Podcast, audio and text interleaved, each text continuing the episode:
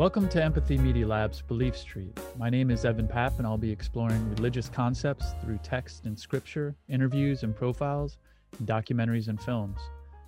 So, why do I want to explore religious concepts even though I haven't been a practicing Catholic for over two decades? Well, first, I'm appalled at the hypocrites who have hijacked Jesus' teachings to love our neighbor and treat people the way we want to be treated. And as an outsider looking into the internal politics of the Catholic Church, it appears to me that there is a civil war raging between a progressive Pope Francis and a very dangerous reactionary faction that sides with the hypocrites previously mentioned. Ultimately, the outcome of this battle will determine whether it is fear or love that organizes the Holy See. For this series of Belief Street, I'm reading Fratelli Tutti, which is Pope Francis's encyclical subtitled On Fraternity and Social Friendship. The encyclical calls for more human fraternity and solidarity and is a plea to reject wars and is a plea to reject wars. The document was signed on October 3rd, 2020, on the occasion of Pope Francis's visit to the tomb of his namesake, St. Francis of Assisi, and was published the following day on the saint's feast day. The Catholic church I went to growing up in Muskegon, Michigan was called St. Francis de Sales, and it's one of the strangest concrete structures I've ever seen. The Sunday experience in that brutalist architectural design made a lasting impression on me that I plan to discuss in coming episodes. And almost 20 years ago, I also had the pleasure of visiting the town of Assisi in Italy during a solo backpacking trip across Europe at the beginning of the US invasion of Iraq. After a day of exploration, I found a modest campsite at Fontemaggio Assisi, not far from the town center. Ate a delicious pasta meal with some local red wine and I still remember that night sleeping on the side of a mountain on a clear evening, looking up at the sky and thinking about the deeper questions of our life. So, with an interest in getting back to my roots, I'll follow the last reading and the final reading with chapter 8 of Fratelli Tutti titled Religions at the Service of Fraternity in Our World.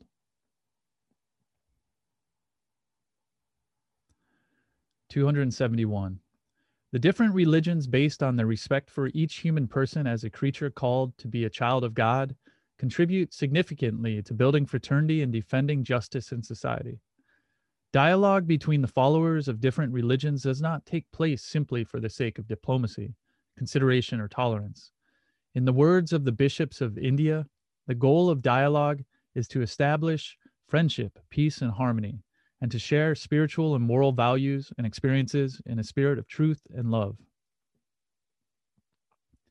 The Ultimate Foundation, 272. As believers, we are convinced that without an openness to the Father of all, there will be no solid and stable reasons for an appeal to fraternity. We are certain that only with this awareness that we are not orphans but children can we live in peace with one another. For reason by itself is capable of grasping the equality between men and of giving stability to their civic coexistence, but it cannot establish fraternity. 273. In this regard, I wish to cite the following memorable statement If there is no transcendent truth in, in obedience to which man achieves his full identity, then there is no sure principle for guaranteeing just relations between people. Their self interest as a class group, or nation would inevitably set them in opposition to one, another. If one does not acknowledge transcendent truth, then the force of power takes over, and each person tends to make full use of the means at his disposal in order to impose his own interests or his own opinion with no regard for the rights of others.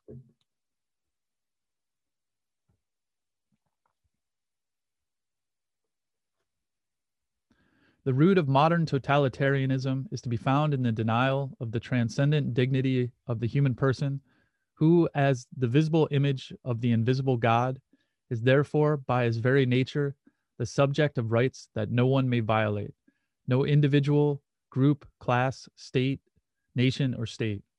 Not even the majority of the social body may violate these rights by going against the minority. 274. From our faith existence from our faith experience and from our faith experience and from the wisdom accumulated over centuries, but also from lessons learned from our many weaknesses and failures, we, the believers of the different religions, know that our witness to God benefits our societies, The efforts to seek God with a sincere heart, provided it is never sullied by ideological or self serving aims, helps us recognize one another as traveling companions, truly brothers and sisters. We are convinced that when, in the name of an ideology, there's an attempt to remove God from a society, that society ends up adoring idols. And very soon, men and women lose their way, their dignity is trampled, and their rights violated. You know well how much suffering is caused by the denial of freedom and of conscience and of religious freedom, and how that would leave a humanity which is impoverished because it lacks hope and ideals to guide it. 275. It should be acknowledged that among the most important causes of the crises of the modern world are a desensitized human conscience, a distancing from religious values, and the prevailing individualism accompanied by materialistic philosophies that deify the human person and introduce worldly and material values in place of supreme and transcendent principles. It is wrong when the only voices to be heard in public debate are those of the powerful and experts. Room needs to be made for reflections born of religious traditions that are the repository of centuries of experience and wisdom. For religious classics can prove meaningful on every age. They have an enduring power to open new horizons, to stimulate thought, to expand the mind and the heart. Yet often they are viewed with disdain as a result of the myopia of a certain rationalism. 276. For these reasons, the Church, while respecting the autonomy of political life, does not restrict her mission to the private sphere. On the contrary, she cannot and must not remain on the sidelines in the building of a better world, or fail to reawaken the spiritual en- enemy, the spiritual energy that can contribute to the betterment of society. It is true that religious ministers must not engage in the party politics that are the proper domain of the laity, but neither can they renounce the political dimension of life itself, which involves a constant attention to the common good and a concern for integral human development. The church has a public role over and above her charitable and educational activities. She works for the advancement of humanity and of universal fraternity. She does not claim to compete with earthly powers, but to offer herself as a family among families. This is the church, open to bearing witness in today's world, open to faith, hope, and love for the Lord and for those whom he loves with a preferential love. Home with open doors. Church is a home with open doors because she is a mother. And in imitation of Mary, the mother of Jesus, we want to be a church that serves, that leaves home and goes forth from its places of worship, goes forth from its sacristies in order to accompany life to sustain hope, to be the sign of unity, to build bridges, to break down walls, to sow seeds of reconciliation. Christian identity, 277. The church esteems the way in which God works in other religions and rejects nothing of what is true and holy in these religions. She has a high regard for their manner of life and conduct, their precepts and doctrines, which often reflect a ray of that truth which enlightens all men and women. Yet we Christians are very much aware that if the music of the gospel ceases to resonate in our very being, we will lose the joy born of compassion, the tender love born of trust, the capacity for reconciliation that has its source in our knowledge that we have been given and sent forth. The music of this if the music of the gospel ceases to sound in our homes, our public squares, our workplaces, our political and financial life, then we will no longer hear the strains that challenge us to defend the dignity of every man and woman. Others drink from other sources. For us, the wellspring of human dignity and fraternity is in the gospel of Jesus Christ. From it, there arises, for Christian thought and for the action of the church, the primacy given to relationship, to the encounter with the sacred mystery of the other, to universal communion with the entire human family as a vocation of all. Called to take root in every place, the church has been present for centuries throughout the world. For that is what is meant to be Catholic. She can thus understand from her own experience of grace and sin the beauty of the invitation to universal love. Indeed, all things human are our concern. Wherever the councils of nations come together to establish the rights and duties of man, we are honored to be permitted to take our place among them. For many Christians, this journey of fraternity also has a mother, whose name is Mary. Having received this universal motherhood at the foot of the cross, she cares not only for Jesus, but also for the rest of her children. In the power of the risen Lord, she also wants to give birth to a new world where all of us are brothers and sisters, where there is room for all those whom our societies discard, where, pe- where justice and peace are resplendent. 279. We Christians ask that in those countries where we are a minority, we be guaranteed freedom, even as we ourselves promote that freedom for non Christians in places where they are a minority. One fundamental human right must not be forgotten in the journey towards fraternity and peace. It is religious freedom for believers of all religions. That freedom proclaims that we can build harmony and understanding between different cultures and religions.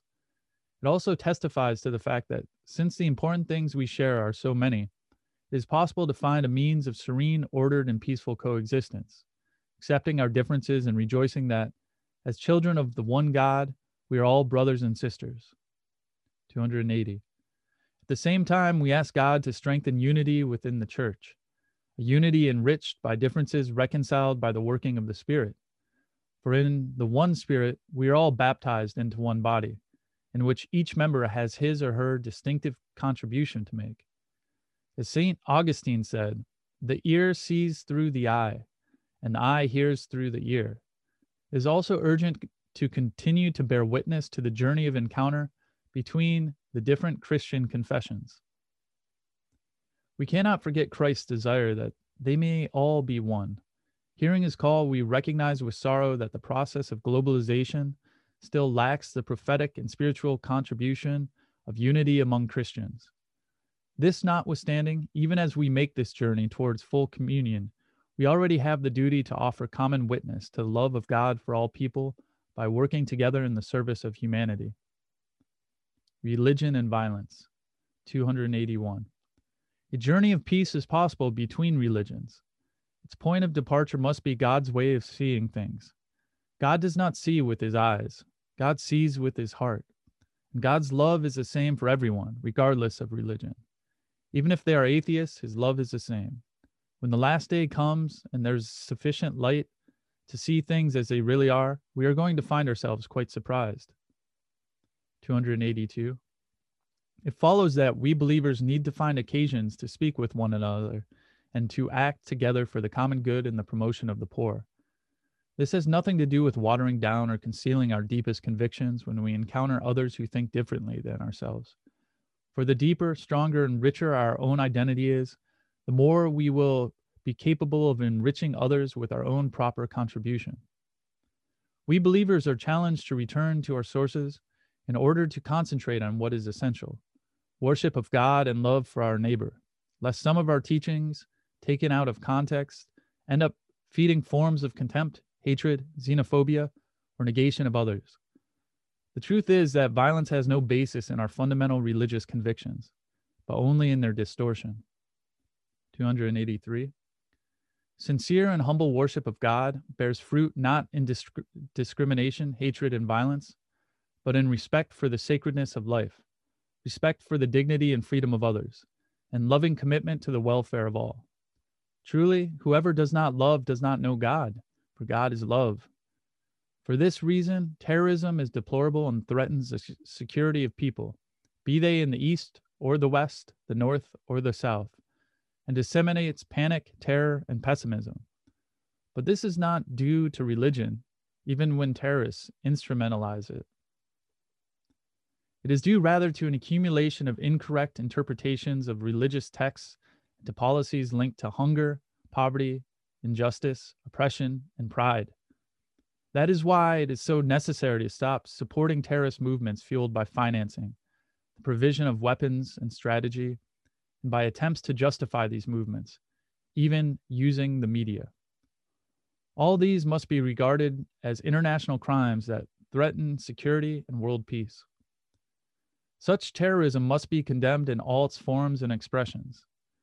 Religious convictions about the sacred meaning of human life permit us to recognize the fundamental values of our common humanity, values in the name of which we can and must cooperate, build and dialogue, pardon and grow.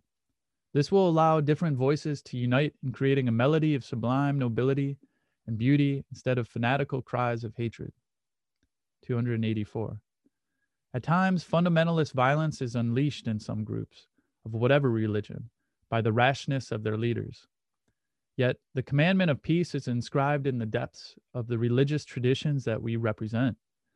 As religious leaders, we are called to be true people of dialogue, to cooperate in building peace not as intermediaries, but as authentic mediators.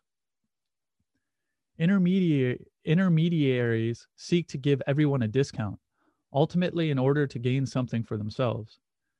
The mediator, on the other hand, is one who retains nothing for himself, but rather spends himself generously until he is consumed, knowing that the only gain is peace. Each one of us is called to be an artisan of peace, by uniting and not dividing, by extinguishing hatred and not holding on to it, by opening paths of dialogue and not by constructing new walls. An appeal, 285. In my fraternal meeting, which I gladly recall with the Grand Imam Ahmed Al Taib, we resolutely declared that religions must never incite war, hateful attitudes, hostility, and extremism, nor must they incite violence or the shedding of blood. These tragic realities are the consequence of a deviation from religious teachings.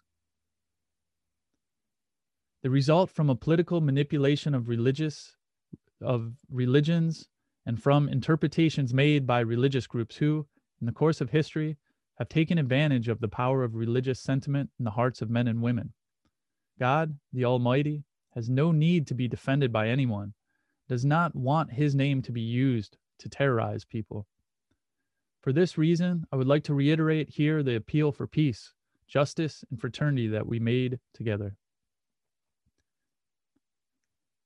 In the name of God, who has created all human beings equal in rights, duties, and dignity, and who has called them to live together as brothers and sisters, to fill the earth and make known the values of goodness, love, and peace, in the name of innocent human life that God has forbidden to kill, affirming that whoever kills a person is like one who kills the whole of humanity, and that whoever saves a person is like one who saves the whole of humanity.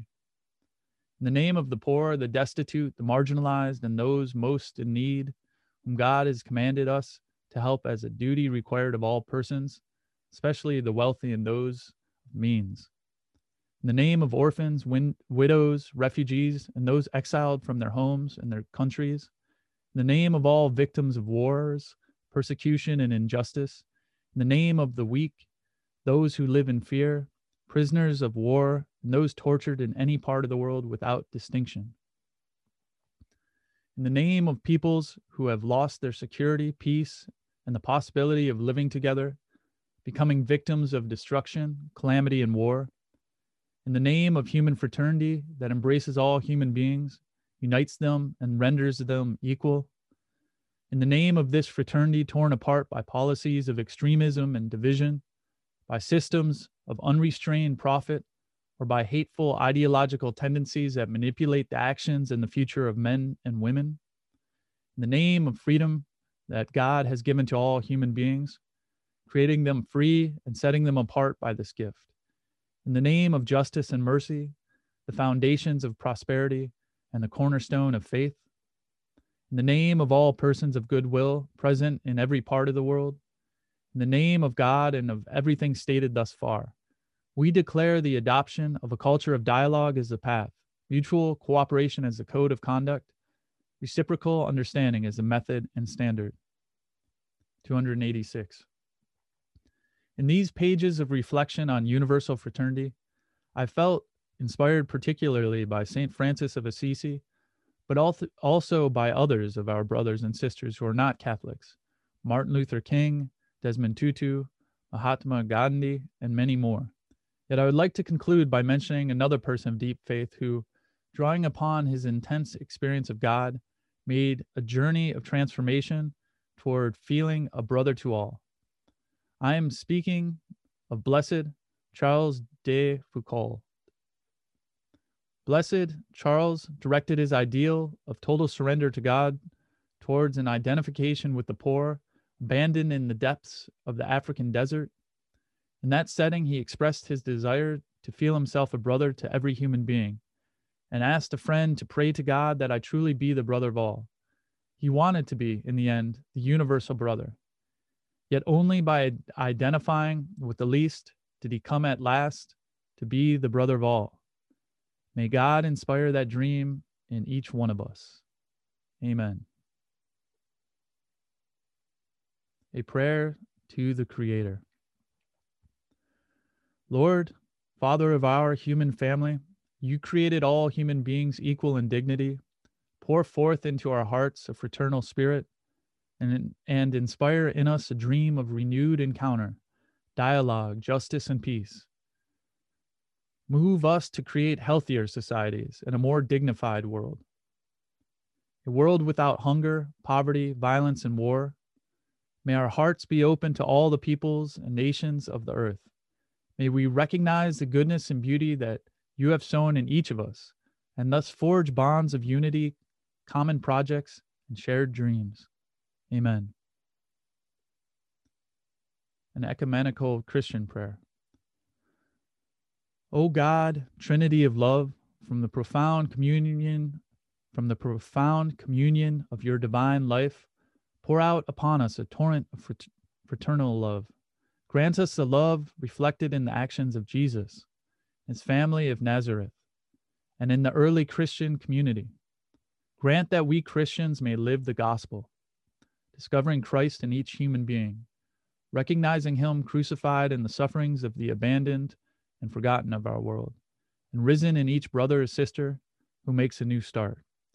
Come, Holy Spirit, show us your beauty, reflected in all the peoples of the earth, so that we may discover anew that all are important and all are necessary, different faces of the one humanity that God so loves. Amen.